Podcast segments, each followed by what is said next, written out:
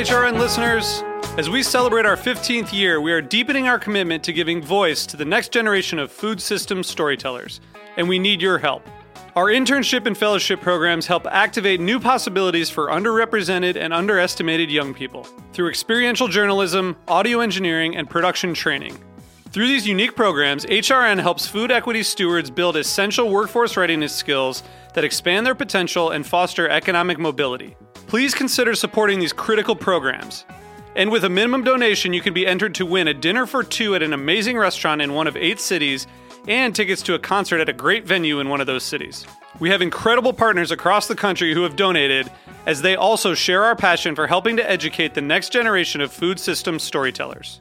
Check out heritageradionetwork.org slash 15 to donate and enter to win today. That's heritageradionetwork.org slash 15 to donate and enter to win today. And make sure you donate before March 31st. Thank you.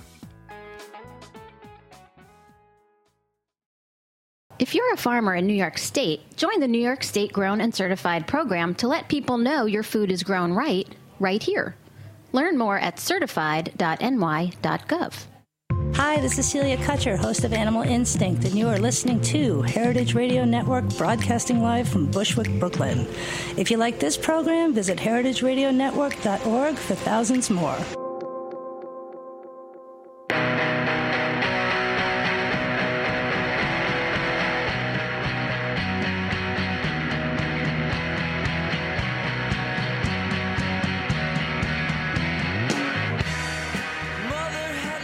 Afternoon, and welcome to Eating Matters, where we talk about food policy and how it impacts all of us. I'm your host, Jenna Liut, and we're broadcasting live from Roberta's on Heritage Radio Network. Today, we're going to be talking to authors Darryl Benjamin and Lyndon Virkler about their newly published book, Farm to Table The Essential Guide to Sustainable Food Systems for Students, Professionals, and Consumers.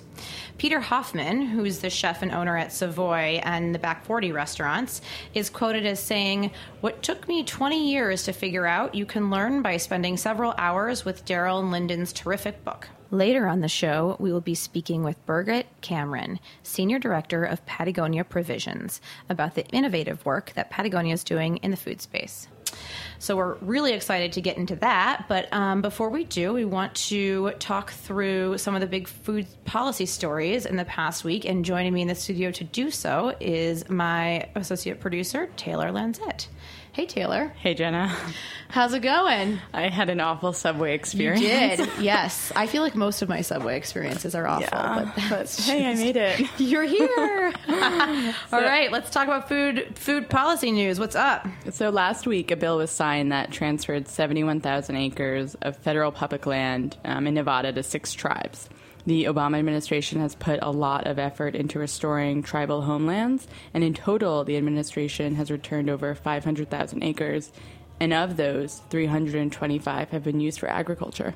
Right which is uh, a lot and very exciting. Yeah. and i think that this is a really um, important update to discuss because this is a, a group native american people um, in this country that have been marginalized for generations. And i think that sometimes it's one that we sort of forget about when we talk about the need for food system reform and what groups are kind of adversely and disproportionately affected. Um, um, by our food system in this country, especially in terms of the health outcomes. So I think I was really excited to see Yeah. this, and um, it also just kind of speaks to like food sovereignty is a big issue, and it's really important um, with respect to Native Americans. So um, I think that this is a really good, exciting development that can help um, further like encourage the the products um, to be produced that are integral to Native American cultures that are at risk of extinction. Absolutely. extinction. I mean, that's my soapbox for yeah, today. I completely agree. um, and what's really cool is under these initiatives, tribes and states across the country have land immediately put into trusts, which makes the land tax exempt, and tribes can gain governmental oversight Yeah. over the land. So So, super important. furthering sort of that food sovereignty approach. Absolutely. Uh, next, the USDA is cracking down on animal abuse. In a USDA Food Safety and Inspection Service proposal last Friday, the agency said that they plan to hold transportation companies and employees responsible for abuse of cattle, pigs, sheep, and goats during the loading and unloading process. And this is a departure, right? From Yeah, yeah, it's a total departure. And it's also um, specifically talking about live animals. right. And and they're like targeting transportation firms, which is something different than the producers, Correct. Um, that maybe they historically did. But I mean. Um, I think we're going to start seeing a lot, a lot more sort of legislation around animal welfare in in this next month or not month, but um year, um, and also kind of Hopefully. hopefully, hopefully. Um, I think it's uh, one of these issues that I Ex- I'm, forecasting. You heard it here first that we're going to start seeing more um, movement on. But um, obviously, industry is going to probably put up a fight, which is because Well, um, no, I, I actually don't think they will. what? and this is partially because this is, of course, um, a baby step, and Oh. the rule doesn't cover chickens and turkeys, which Ah. account for like 90% of live animals transported. Oh, okay. So because. So like one I think- step forward, two steps back, No, I or think, gaping like, hole. A crawl forward, progress A question 10% mark. a 10% crawl forward. But again, I think the key is that they're targeting transportation companies, Right. And like, what's to say that like these animals also won't increase? You know, like I would love to see more sheep and goats on menus. Mm-hmm. Let's get Yeah. off that chicken. Let's- okay. Moving on. Yeah, so the health arm of the WHO, the World Health Organization, is calling on countries across the globe to consider taxation of sugary beverages as a way to combat obesity. Um, and they're even going as far as to no longer sell any sugary drinks at their HQ in Geneva. This is this was obviously a really big announcement, um, and it is very exciting. Um, Especially since uh, Pepsi's with Pepsi's announcement um, to reduce sugar in its drinks and the sustainability report for 2025 that just came out. Yeah, so what Jen is referring to is that Pepsi promised by 2025 at least two thirds of Pepsi's global beverage portfolio volume will have 100 calories of fewer from added sugars for 12 ounce serving. So that's a mouthful. But, Yeah, um, I mean, it's essentially just an aggressive goal to Right. have. Um, especially for a soda company. yeah, and they also have some goals for that's in that same report that target sodium and saturated fat. Yeah. So, and this is like um, kind of apropos of what's been going on in the states around talk about soda taxes and um, not just the states, actually, um, w- worldwide. Yeah. But, you know, we'll see if Pepsi can deliver on this. I think. Um, we know that they set like a goal in 2009 um, to reduce sugars by 2020, and they actually increased. So Yeah. let's see if they can meet this commitment. Yeah. But good for them for putting it forward, right? And, and Yeah. publicly announcing like this is the direction we're trying to go. I also think that like they're publicly announced that this is the direction they're trying to go, but also the fact that they're acknowledging right that like their product is flawed. Yeah. Right. Like they need to reinvent themselves. Right, right, right. Very, very important point. As instead of just putting their head in the sand and being Yeah. like, sugar doesn't really cause obesity. okay. Okay. So good. Good for Pepsi. Yeah. Um, so, in other news, for about a year now, there have been rumors about Amazon potentially opening up brick and mortar locations. And last Yeah. week, the Wall Street Journal reported that many locations are actually in the works. Um, and they will not only include curbside pickup, but also walk in convenience stores where you can purchase perishables. Yeah. So this move really suggests that Amazon wants to be seen as a more serious player in the grocery business. And to do it, it's kind of like an admission that they can't achieve this goal on, you know, solely relying on e-commerce. Or Um, drones. or drones. yeah. Um, but for like a long time, we've been watching brick and mortar retailers like Walmart um, try to figure out how to break into and be successful in like the digital um, playing field. That's Amazon's home turf, and so now um, I don't know. Like Amazon's, I guess, conceding that some grocery items might not really work for online purchasing. But regardless, I'm like sensing a big retail showdown. Yeah. Yeah, what's what's going to happen? We'll find out. I know. Stay tuned. Um, last up, election updates. So 20 days until the election. Thank God. is that exhaustion I hear? Yeah, I know it is. It is. Um, It's like emotional exhaustion. Yeah, I think. I mean, it needs to be over. um, what there are a couple of fun tidbits um, in the past week. So the first one is that um, if the Clintons return to the White House, they will absolutely keep Michelle Obama's garden, um, as they love it for the food and sort of educational opportunities that it provides for youth across the country. Yeah, that's like a no-brainer. Yeah, that would be like such a bad image on like the. Washington Post, Just like, tearing down a school the garden. We're done with this. Just like pouring concrete over Oh it. Oh my god.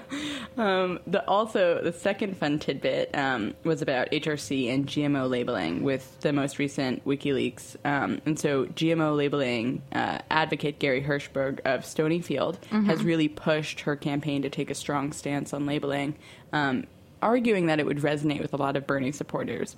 But as we know, Hillary is not 100% anti-GMO.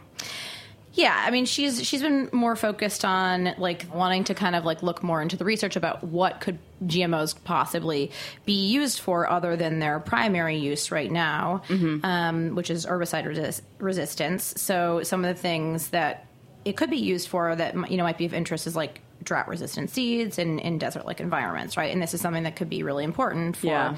global food security, one might argue. Um, on another WikiNote leak, in a speech that Hills gave to GE Global Leadership in 2014, she dismissed th- the threats that Republicans made to the SNAP program, switching gears here, um, and argued that food stamps are important for economic growth and that the program's crucial for, uh, you know, provides a crucial safety net for poor and low income families. Preach.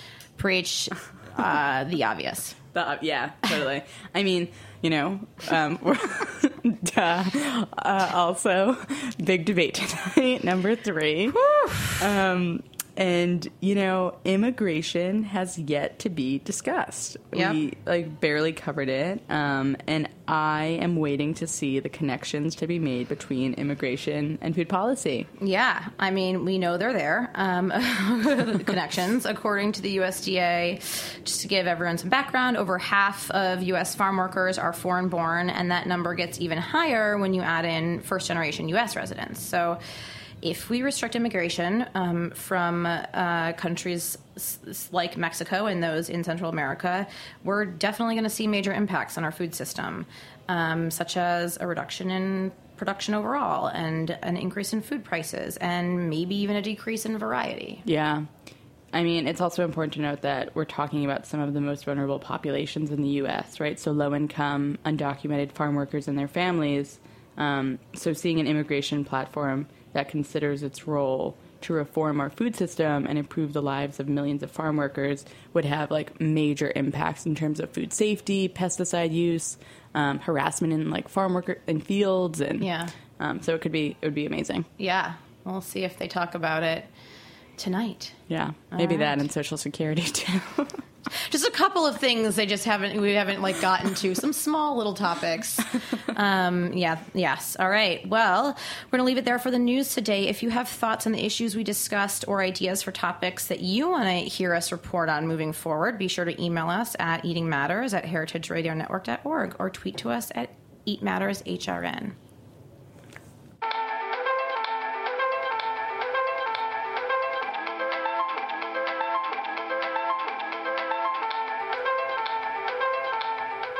Music for this short break is brought to you by Tackstar, and this track is called Like It in Dreams.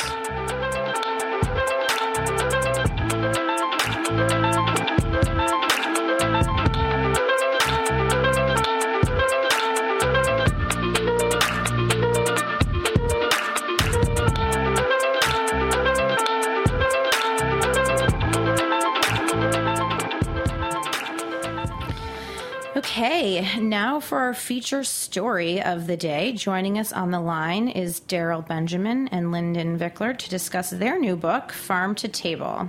Darryl teaches sustainability at Green Mountain College and is a passionate food advocate um, for a sustainable food system. And Lyndon is a chef instructor and the dean of faculty at the New England Culinary Institute. Darryl and and Lyndon, welcome to the show. Thank you Oh, for having thank you, Jenna. Um, so h- let's start from the beginning. How did you two come to write this book and why? Um, sure. Um, we actually were approached by another publisher that wanted to sort of get into the topic of farm to table, and um, Darryl had a, a strong interest in sort of broad agricultural and food, food uh, system issues, and I have a long experience of being a chef and working within the Vermont food system through things like the Vermont Fresh Network.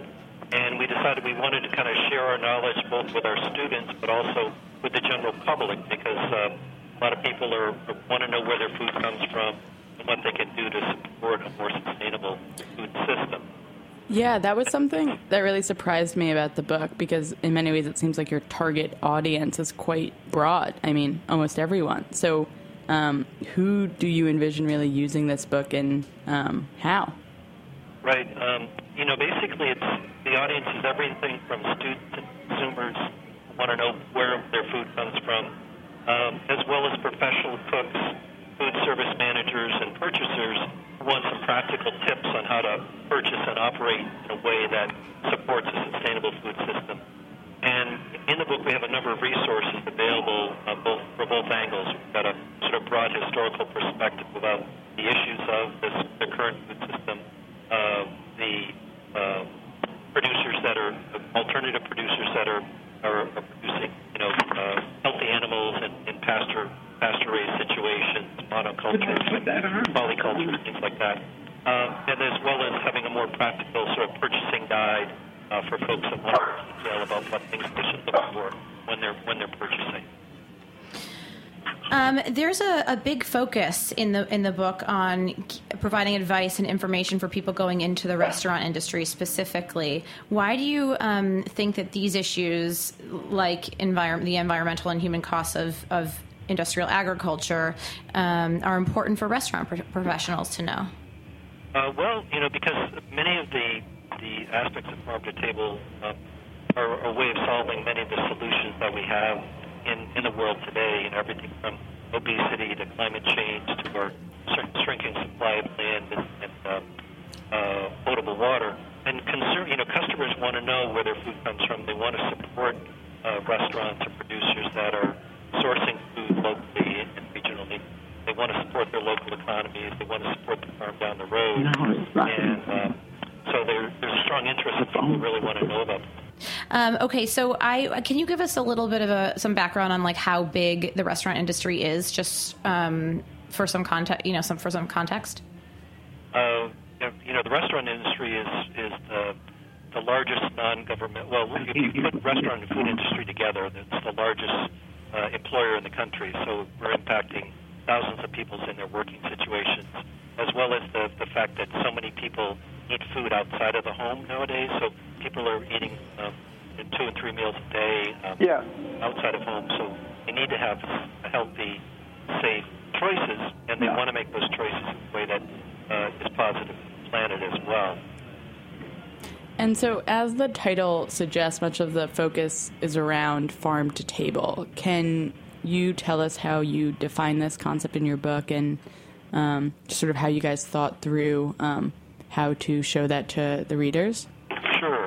Um, so we, you know, we think of, we, we, we think of it as sort of a broader system uh, that em- embraces a few core concepts. You know, things like a focus on fresh, wholesome, and flavorful food, a commitment to supporting local farmers and producers, and to the rights of farm and food industry workers, and a commitment to sustainable farming and fishing, um, sustainable uh, humane animal husbandry, and supporting the local economy. And everyone has their own focus in terms of which of those values are most important to them. Uh, one restaurant might be really focused on local, where another one might be really focused on organic because they're really concerned about pesticides mm-hmm. like that.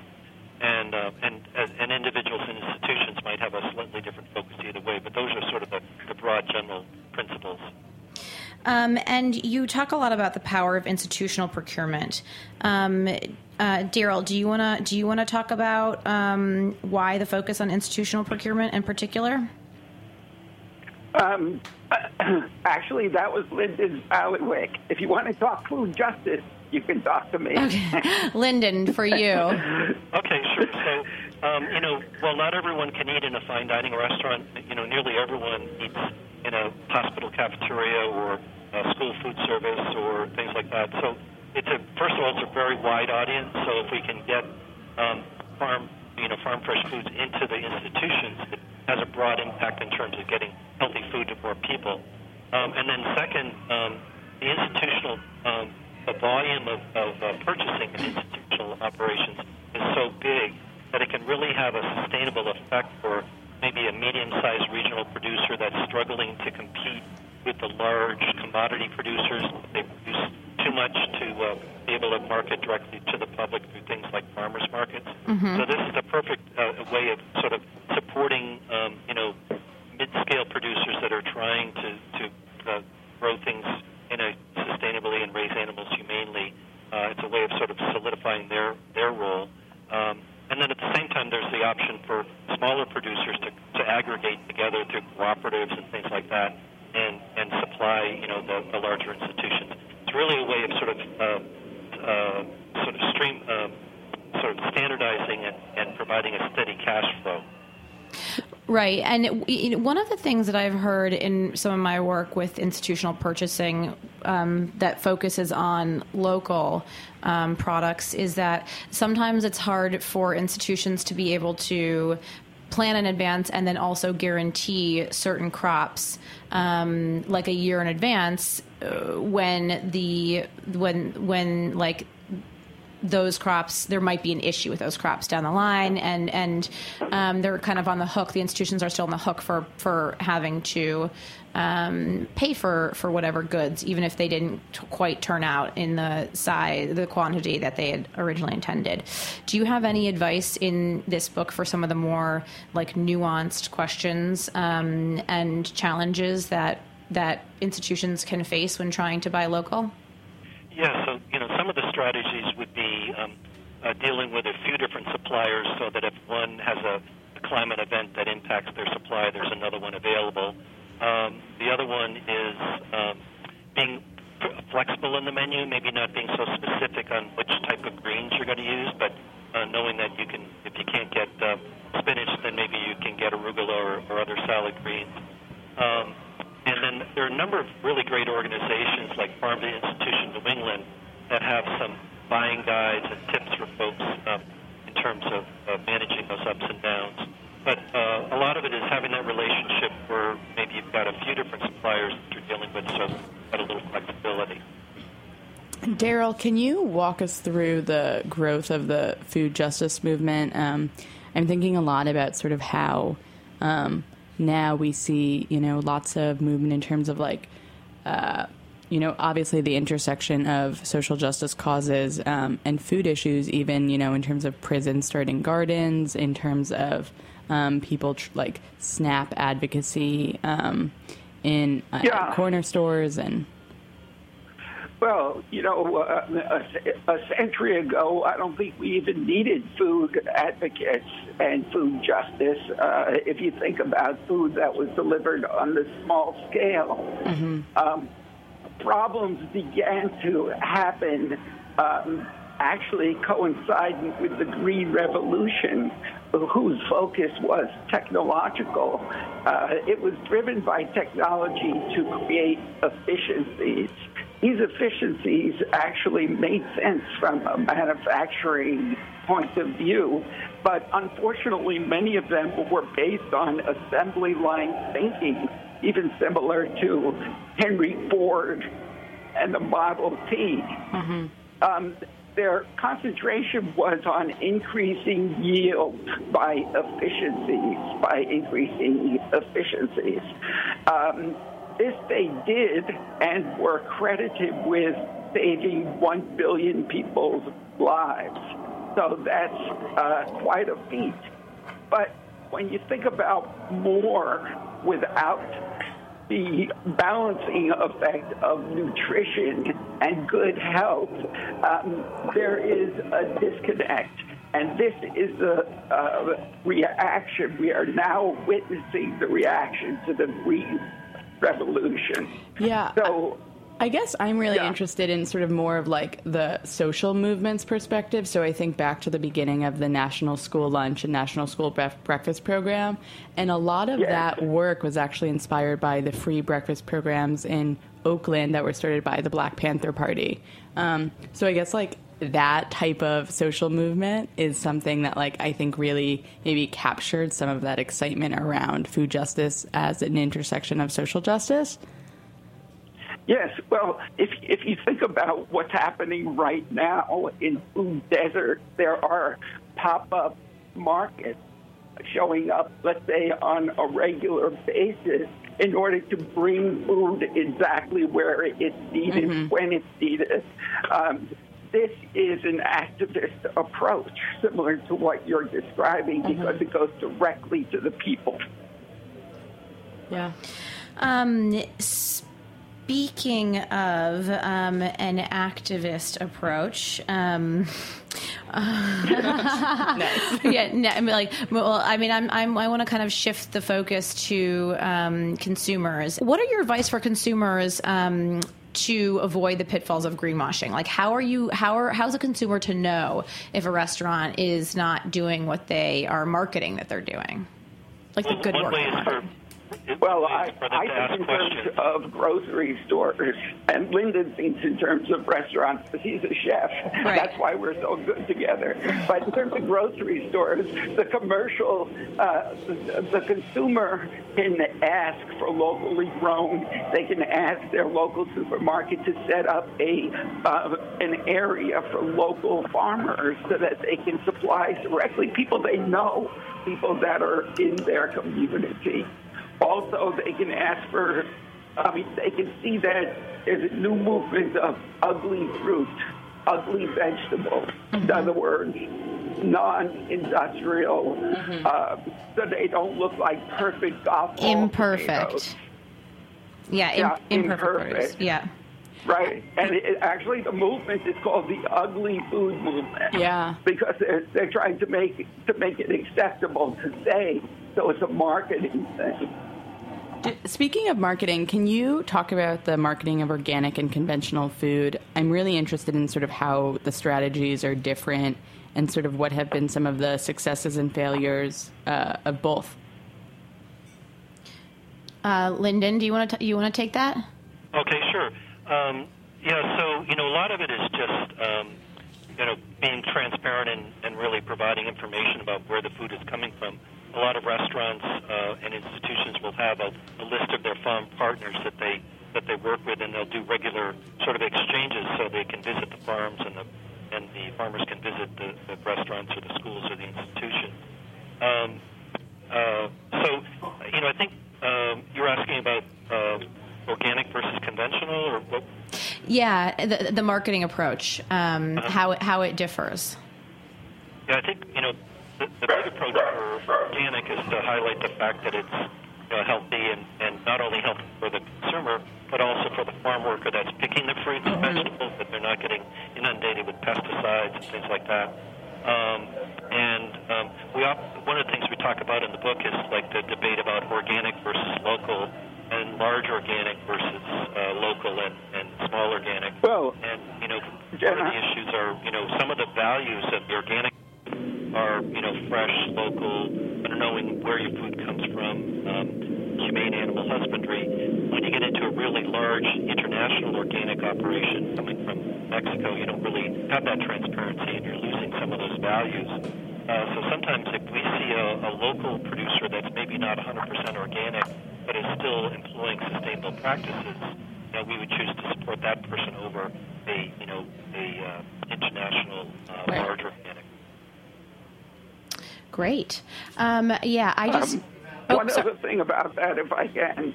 Um, I, I, could hardly hear because I'm sorry about the connection. But uh, one of the approaches we take in the book is that we apply exactly marketing products to marketing fresh food by using the seven P's of marketing, which is standard marketing theory. Uh, for example, product, price, place, um, we talk about it, uh, promotion, and all of that is broken down through the lens of farm to table in the book. So you you you basically take the um, tried and true principles of marketing yeah, from a private sector exactly. approach, and you apply them to this um, aspect of the food movement. in order to promote exactly, including changes. people in process.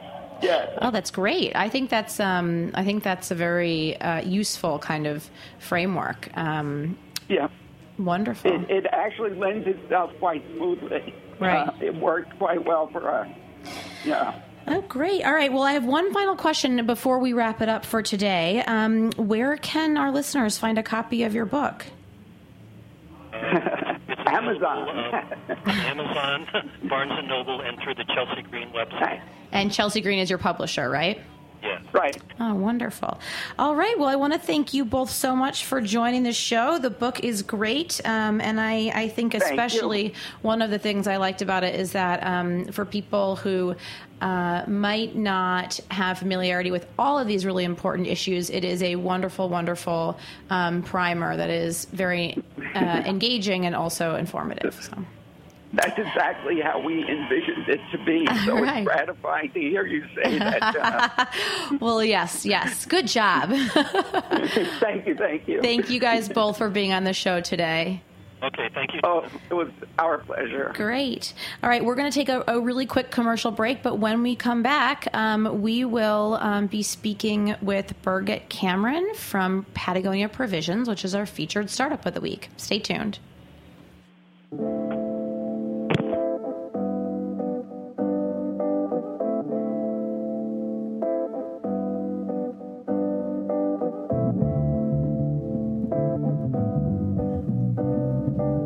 Music for this commercial break is brought to you by Taxstar, and this track is called Relax, It's Only the End of the World.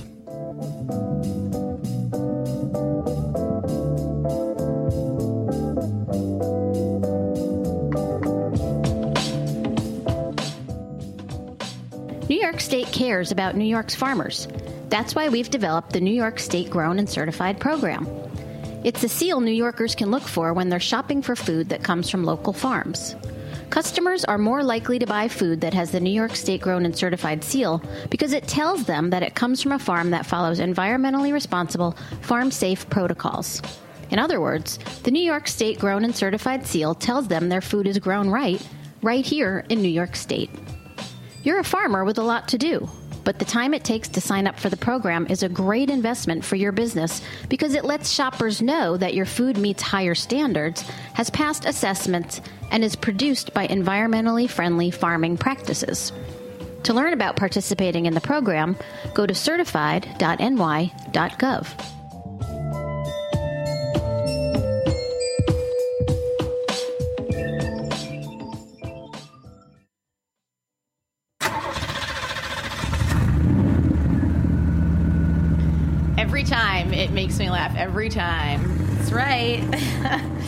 now everybody knows it's time for a final segment on today's episode where we feature an innovative and exciting new food startup or company.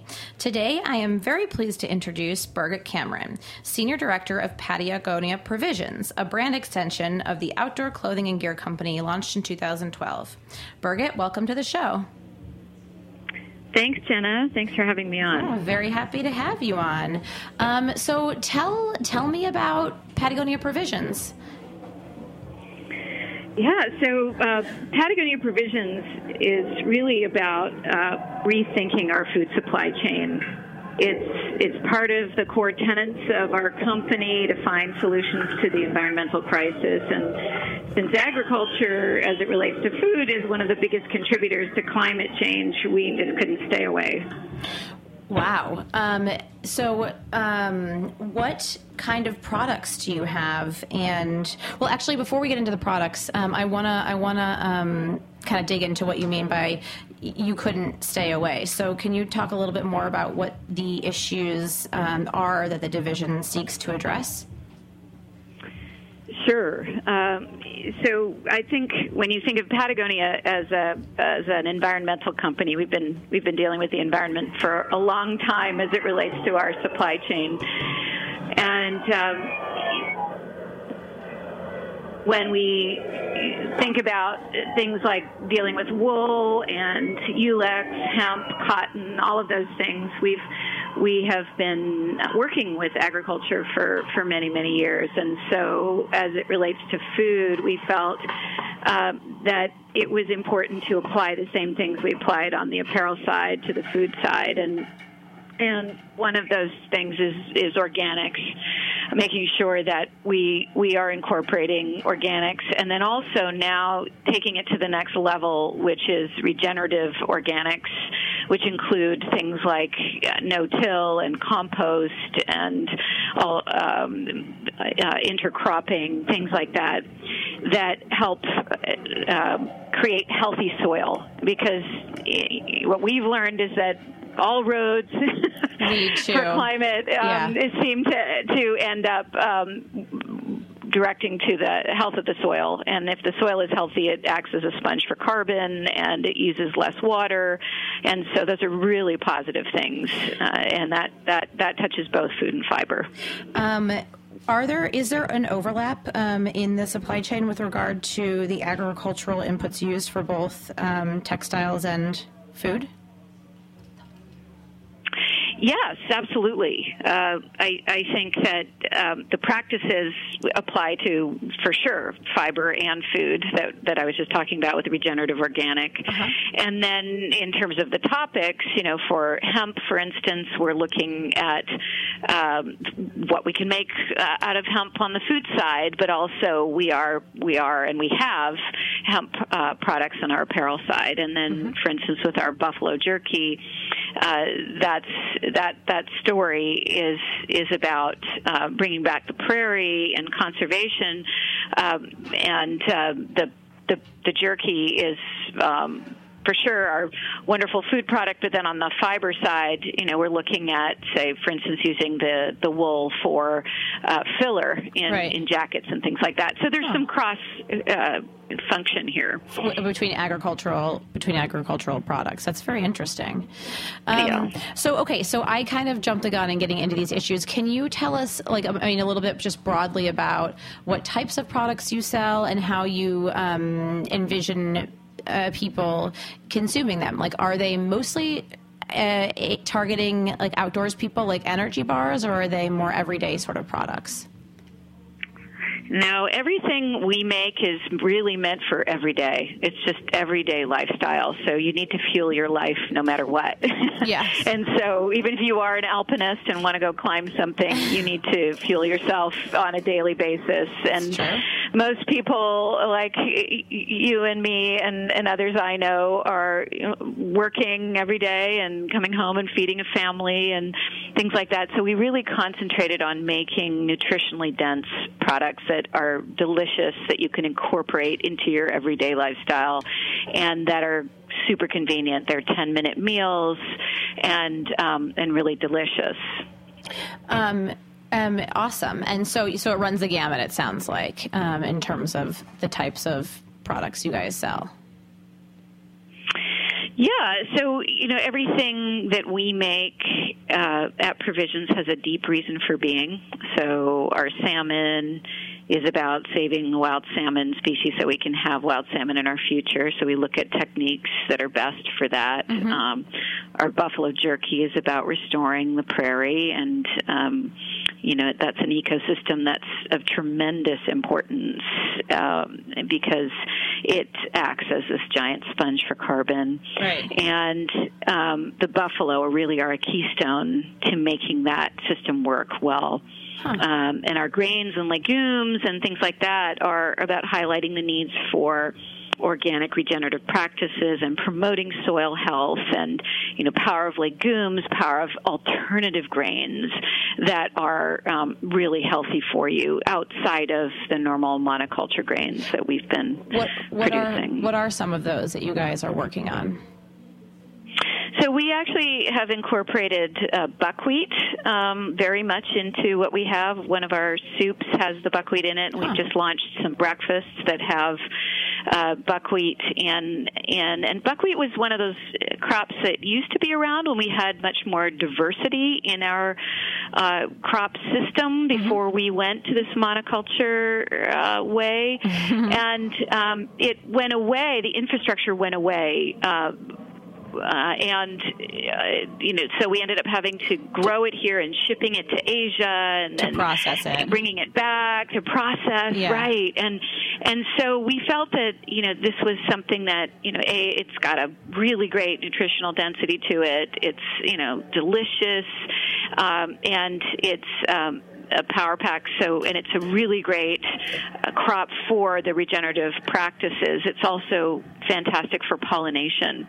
So we wow. really wanted to bring back infrastructure to uh, to our country, to our turf, to be able to uh, have more accessibility, to have the farmers be able to grow it and process it easier, Yeah. and um, and you know, stimulate regional economy around that particular uh, crop. And is the company also investing in that um, infrastructure as well um, to actually process uh, more non traditional grains, for example?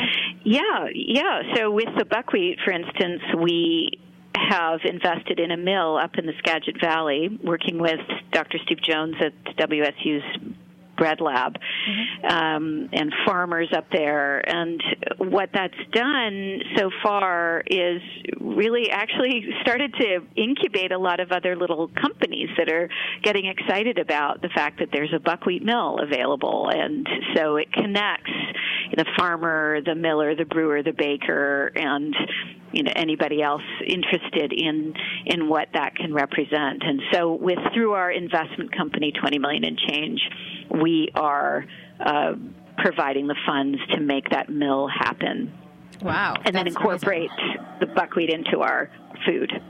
Wow. Um, all right. So everything you're that you have kind of explained sounds incredible, um, and also maybe a little bit challenging. So I'm wondering what your biggest challenge has been um, in thinking through things like trying to um, revamp uh, like processing facilities and finding similar applications for um, or you know uses uh, actually different uses for the same agricultural kind of commodity. Uh, wh- what would you say is your biggest challenge that you've come across since starting um, a few years back, and how did you overcome it? Sure. Yeah, well, there are many. It's a But, lofty uh, goal what you guys are doing. it's very so, lofty. A, a good example, we, we just launched uh, uh, a new beer. It's Ah. called Long Root Ale, and it incorporates a grain called Kernza, which was developed by the Land Institute in Kansas. It's something that Wes Jackson and his team there have been working on for many, many years.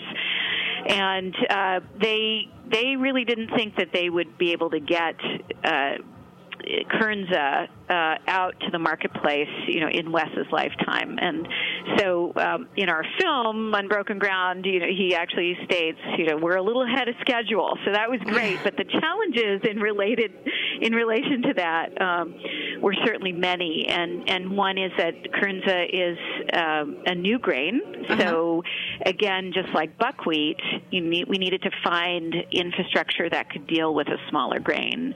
Um, we we were we are looking at malting equipment and things like that. You know, what who has the equipment available, or what do we need to buy in order to uh, provide uh, the infrastructure. Uh, to be able to produce something like a beer.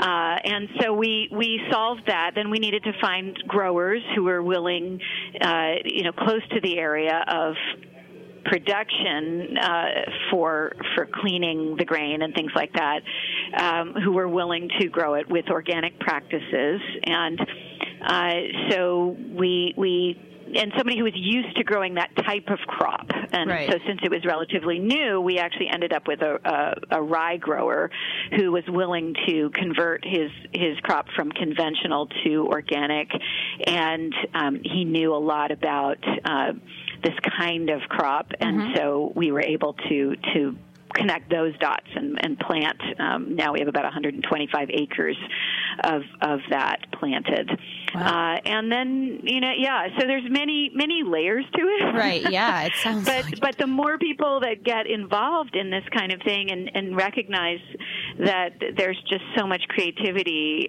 uh, and nutritional density in, in many many of these new crops that uh, we you know we we will bring back that infrastructure if they could invest in it if they could incent Create farmers the demand to, for it. Yeah. Yeah, exactly, exactly. Um, that is, I I think that's just wonderful. Um, how how big is your product portfolio right now? So, gosh, we probably have about 30 SKUs um, or so. Uh, mainly, we have uh, wild sockeye salmon, we have wild pink salmon, we have fruit bars, we have buffalo jerky, we've got three soups, we have three breakfasts. We just launched the beer, Yeah. and we have many other products in R and D. So, lots of good, tasty things to come down the line. What's your favorite so far? Well, right now I have to say the beer is pretty darn good with, a, with a bowl of with a, with a bowl of our black bean soup. How about it's that? A good combination. Yeah, that sounds delicious. Um, well, I'm I'm getting hungry, so now I'm we're, and we're going to have to wrap it up in a, in a second. But where can um, where can listeners find your products? So our products can be found online. So mm-hmm. we actually have uh, PatagoniaProvisions.com. It's a separate URL, and on mm-hmm. that you can ha- you can see our film Unbroken Ground, which is a 25 minute film that really talks a lot about what we talked about today, uh-huh. and all of our products. So we will deliver to you. Wow. And many gift boxes, things like that, yes. And then uh, we are in probably about 40 Patagonia stores in uh, the United States. we just launched in Japan as well, and that's been going incredibly well. And we are in Marin. We're doing some grocery tests at uh, Good Earth uh, in Marin, and our in California, and our beer is uh, being sold at 101 Whole Food stores Wow. in California, Oregon, and Washington. Um, our company's based in Sausalito, so we're we're sort of branching out from From the West from Coast. here from West Coast, Yeah. and then you know. But of course, we do have stores on the East Coast, and um, online can reach anybody. Yeah, I know. I, I, you know, it's admittedly been a long time since I've been in a Patagonia store. Mostly, the only reason is that all of my stuff lasts so darn long. it's like I have like a 20 year old fleece, and it's still just as good as it as it was. But now that um, I know there's food in these stores, I will for sure be going back sooner. It definitely enhances the lifestyle aspect of the company. yeah, yeah. Well, this has been so great. Thank you so much for joining us today and telling us all about um, this your your company. Thank you, Jen. I really appreciate this. All right. Have a great day. You too. All right, bye. Um, we're going to have to wrap it up um, for today, but I want to thank all of our guests, Darryl Benjamin, Lyndon Virkler, and Bridget Cam- Bur- Birgit Cameron for coming on the show.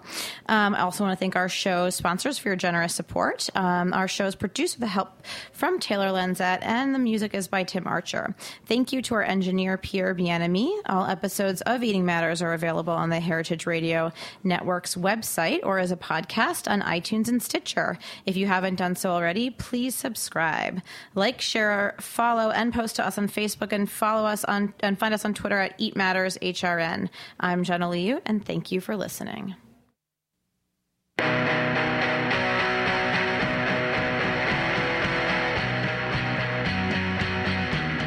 Thanks for listening to this program on heritageradionetwork.org. You can find all of our archived programs on our website or as podcasts in the iTunes Store by searching Heritage Radio Network. You can like us on Facebook and follow us on Twitter at heritage underscore radio. You can email us questions at any time at info at heritageradionetwork.org. Heritage Radio Network is a nonprofit organization. To donate and become a member, visit our website today. Thanks for listening.